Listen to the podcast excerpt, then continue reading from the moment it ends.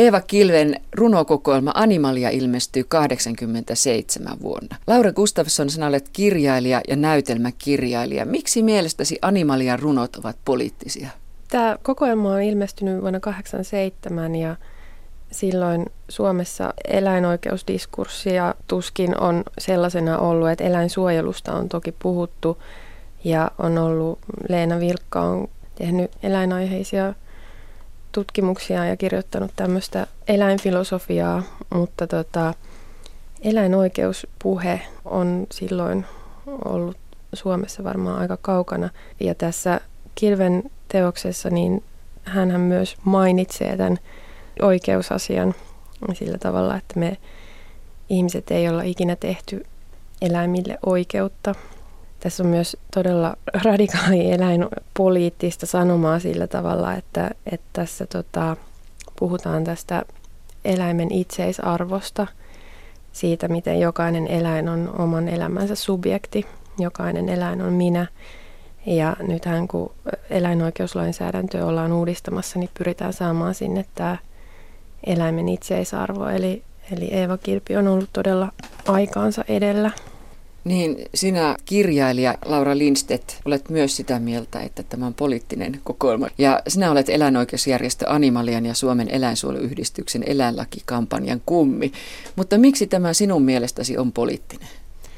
No, kuten Laura tässä edellä mainitsi, niin samo, samoista syistä, mutta, mutta tässä myös sanotetaan asioita hyvin suoraan. Että tässä ei verhouduta kielikuvien taakse ja esimerkiksi maailmaa katsotaan eläinten tai luonnon näkökulmasta.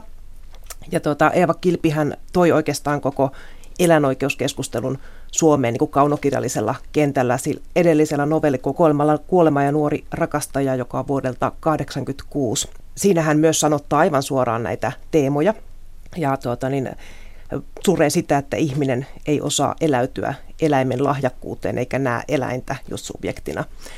Ja mä itse näen, että kirjoittaminen ylipäätään ja lukeminen, siis vakavassa mielessä, niin ne on ajattelun tilan luomista ja tässä mielessä poliittista. Eli keskeytetään banaali arjen aika ja annetaan ääni erilaisille näkökulmille, erilaisille asioille. Vaaditaan lukijaa semmoiseen vastaanottavaiseen ajattelun tilaan. Ja jo sen takia tämä runon aika ja kirjallisuuden aika luo tämmöistä ajattelua ja politiikkaa. Eeva Kilven runokokoelmassa Animalia on kahdeksan osaa ja yksi niistä on nimeltään Animalia. Siinä Eeva Kilpi kirjoittaa kiivaasti ja ehdottomasti muun muassa turkistarhausta ja eläinkokeita vastaan. Miten kokoelman Animalia-osan runot ovat vaikuttaneet teihin? Laura Lindstedt ja Laura Gustafsson. Sattunut kaksi Lauraa. Me kaikki Laurat ollaan kettutyttöjä. Kyllä. Niin miten nämä ovat vaikuttaneet teihin, nämä kokoelman runot? Tai sanotaan nyt tämä Animalian osan runot. Mä oon itse löytänyt tämän kokoelman vasta sen jälkeen, kun, kun mä oon ryhtynyt jo vegaaniksi ja löytänyt nämä muut eläimet. Mutta onhan tämä tosi suuri idoli, tosi suuri esimerkki mulle tämä Eeva Kilpi ylipäätään kirjailijana ja suuri iha, ihanne. Joo, mulla on sama tilanne, että olen lukenut tämän vasta paljon myöhemmin, kun yleensä on ruvennut miettimään näitä kysymyksiä, että tavallaan nämä itse aiheet on olleet tuttuja muun kirjallisuuden ja muun ajattelun kautta, mutta samalla mun on jotenkin helppo samastua siihen vaikka 80-luvun lopun tunnelmaan, että millaisen vallankumouksen tämä kokoelma on tehnyt niille, niihin ihmisiin ja niiden ihmisen elämässä, jotka on pohtinut tai on sanottanut asioita suoraan. Ja luulen, että ensimmäinen ja ehkä toistaiseksi viimeinenkin tämän tyyppinen kokoelma, että tähän vielä paljon niin kuin käytetään Animalia-järjestön piirissä ja tämä tulee jatkuvasti vastaan niissä yhteyksissä, että tämä on edelleen merkittävä asioiden sanottaja ja suoraan puhuja. Animaliassahan ei ole pelkästään näin suoria runoja kuin tässä yhdessä osassa eläinkokeita vastaan esimerkiksi, vaan täällä on näitä tuttuja ja rakastettuja Eeva Kilven teemoja. On runoja rakkaudesta ja on kuolemasta ja niin edelleen. Minkälainen tämä on runokokoelmana, tämä Animalia?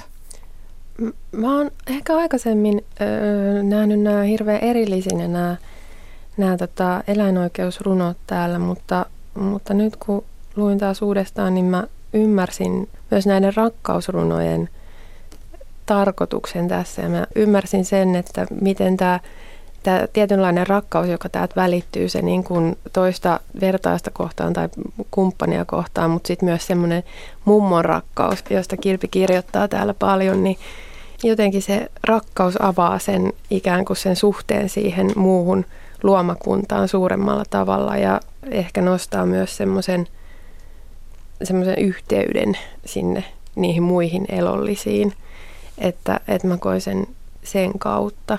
Tämä rakkaus on vaan, sillä on vaan erilaisia ilmenemismuotoja, joita tässä teoksessa käsitellään. Ja animaliahan viittaa siis eläinkuntaan yleensäkin ja johon myös me ihmiset kuulutaan. Joo, mäkin näen tämän kyllä loppujen lopuksi jotenkin, että tämä puhuu samasta asiasta läpi kokoelman, tämä kirja. Että esimerkiksi just tämä rakkaus, niin se herkistää näkemään toisen toisena eikä jonain kulutettavana objektina tai välinearvona tai jonain muuna.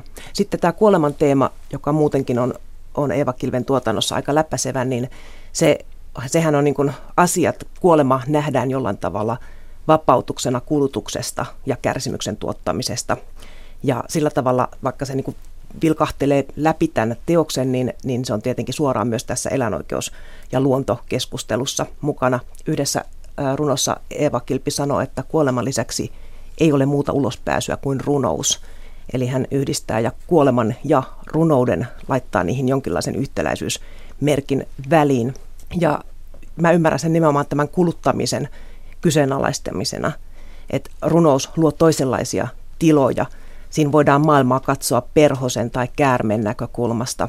Kuuselle annetaan ääni, esimerkiksi Eeva Kilpi kuvaa ihanasti, kuinka, kuinka kuusella on sormet ja mm. kuinka kuuse, kuusien viittomakieltä voi oppia, oppia lukemaan ja ymmärtämään, jos sitä osaa katsoa. Ja tämä oikeastaan läpäisee kaiken suhteen toiseen, että et Eeva Kilpi selvästi sanoo näissä jutuissaan, että liikapuhe on turmiollista. Kaikki valtavat maailmanselitykset ja ideologiat on tietyllä tavalla turhia, että oikeasti meidän pitäisi vaieta ja kuunnella enemmän. Siis tämä on aivan ihana tämä hiljaa katsominen. Se on musta tosi merkittävä suhteessa siihen toiseen, että me ei niinku ruvetakaan jollain tavalla välttämättä sanottamaan niitä toisia tai, tai pyritä löytämään, pyritä järkeilemään niitä, vaan me hiljaa katsotaan heitä. No tässähän on tosiaankin niin kokoelman alussa ja alkupuolella hyvin paljon runoja, jossa kirjoittaa rakkaudesta ja näin, että Eeva Kilven ystävät voivat ihan turvallisin mielin lukea. Sitten mäjähtää naamalle tämä animalia-osuus ja sen jälkeen taas tulee näitä turvallisia mummorunoja ja niin poispäin. Siis runoja mummoudesta, en tarkoita, että ne on mummorunoja sinällään. Mitä mieltä olette? Miten te luulette, ovatko nämä Animalia-osan runot millään tavalla vaikuttaneet näihin perinteisiin lukijoihin? Tässä on eläinten oikeuksien puolustajia vaikka kuinka paljon pöydän ympärillä, mutta entä ne muut? En, mä en näe niitä mitenkään irrallisina. Kyllähän tämä läpi kokoelman käsittelee tätä myös eläintä ja myös sitä, miten ihmisen, ihmisen pitäisi vaan kuolla pois täältä tuhoamasta kaikkea. Ja, ja tässä jo aika alkupuolella Eva Kilpi kirjoittaa, että eläimet ymmärretään aina väärin. Ja se johdattaa meidät siihen, että nyt, nyt meidän täytyy ehkä katsoa eläintä jollain u- uudella tavalla. Ja siis y- yleensäkin on mielisairasta puhua eläimestä, koska mitä se edes on.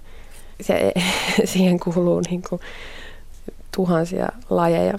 Eeva Kilpihän tässä, tämä ei ole vaan, tässä, tässä ei vaan puhuta silleen, että eläimet ikään kuin kasvottomana massana, vaan just niin kuin Laura sanoi, niin, niin mennään sinne hyttyseen kokemukseen, mennään näiden, mennään kyyn kokemukseen. Me nähdään nämä oikeasti henkilöinä, eikä vaan jonain niin kuin epäihmismassana nämä toiset. Joo, mä luin just Animalia-lehdestä, oliko se vuoden 86 lehti Eeva Kilven haastattelun, jossa hän puhuu tästä kokoelmastaan Kuolema ja nuori rakastaja. Ja että, Joka ilmestyi 86 vuotta 8, aikaisemmin. Joo, vuotta mm. aikaisemmin ja jatkaa hyvin suoraan tämä Animalia-kokoelma sen, sen teemo- ja runomuodossa. Ja Kilpi puhui siitä, että että ihmiset kyllä vähän ihmettelivät näitä hänen kaunokirjallisia ulostulojaan ja hän sai vähän tämmöisen hihulin leiman. Ja jotkut vertasivat sitä niin kuin uskoon tuloon, tätä hänen niin kuin tietynlaista paatoksellisuutta tässä näin. Ja itse tietysti kun allekirjoitan nämä, nämä kokoelman ja tämän kirjan koko, novellikokoelman äh, niin kuin väitteet ja ajatukset, niin en ehkä ihan suoraan pysty samastumaan sellaiseen lukijaan, joka ajattelisi aivan eri tavalla näistä asioista, mutta voin myös jollain tavalla kuvitella sen, että tässähän kokoelmassa myös syyllistetään lukijaa aika voimakkaasti. Ja sanotaan esimerkiksi, että havahdu ihminen, kieltäydy tehtävästäsi kiduttajana, on tullut se aika. Hyvin suoraa puhetta ja tämmöistä imperatiivein etenevää kerrontaa. Se voi herättää torjuntaa, sitä mä en epäile.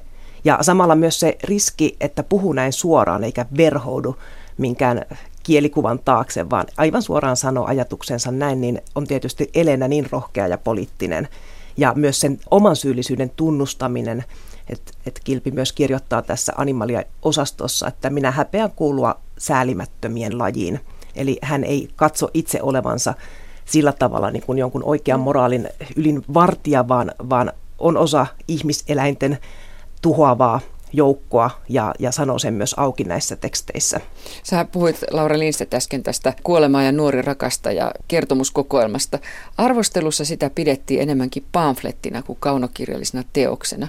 Ja animalia-arvostelussa yleensä ohitettiin animalia-osaa, että yhdessä vähän niin kuin naljailtiin. No se on sellaista muodikasta reaktiota.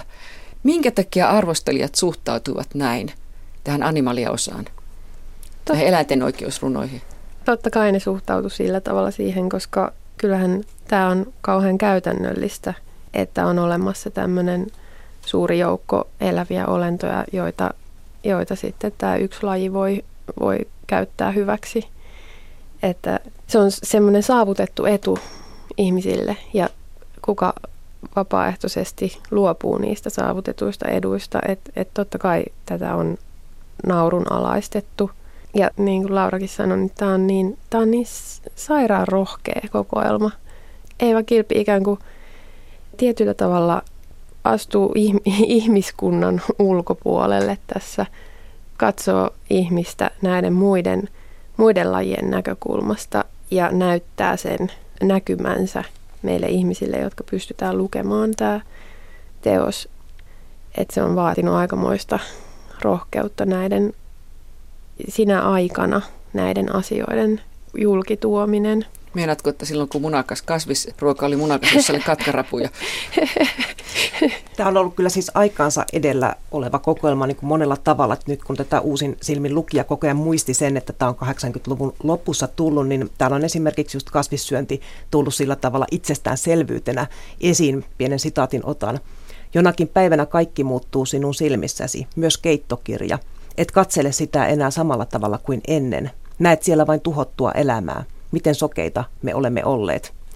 Ja nyt tuntuu, että tämä on siis yksi asia, mikä on parantunut suhteessa 80-luvun loppuun. Että niin kuin veganismi esimerkiksi ei ole enää mikään outo juttu, vaan ihan tavalliset ruokakaupat ovat täynnä tuotteita, jotka voi korvata, joilla voi korvata eläinperäiset tuotteet.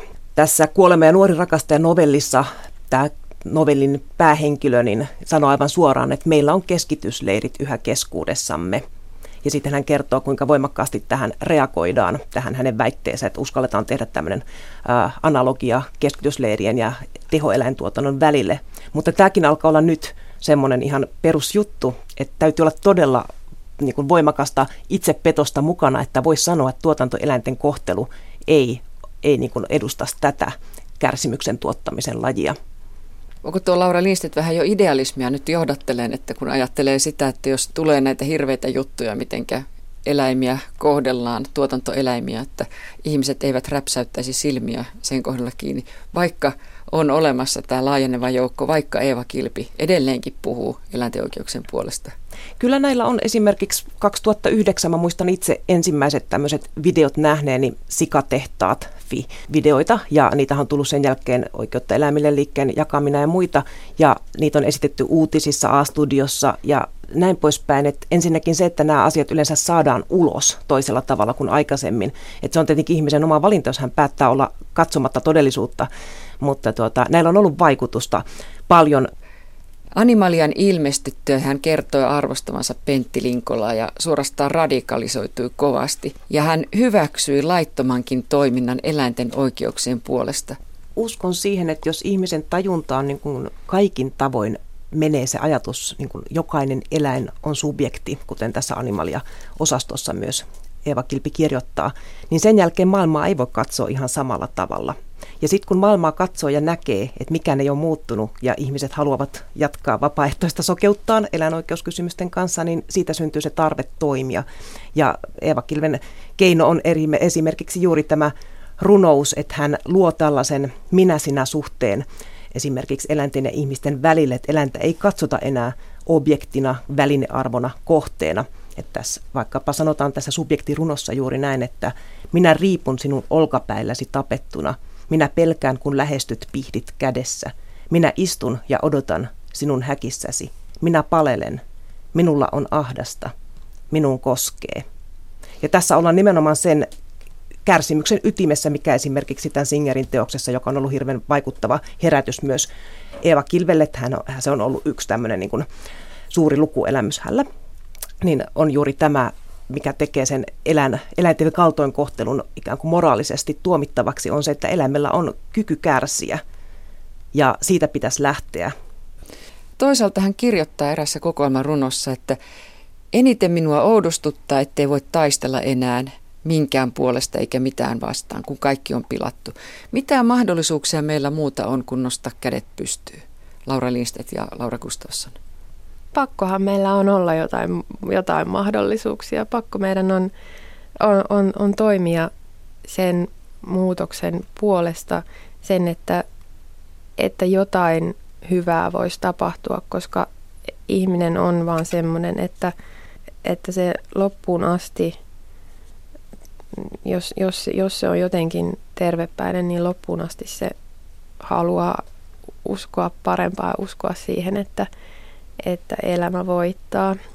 Ja meillä toki sitten kirjailijoina on, on mahdollisuus toimia tämän puolesta kirjoittamalla. Ja täällä mun mielestä Eeva Kilpi ottaa, ottaa kantaa just tämän kielen käyttämisen puolesta – hän tosin puhuu tieteen kielestä tässä yhdessä eläinkoerunossa sanoessaan, että ei kieltä niin saa käyttää tosiasioiden kieltämiseen.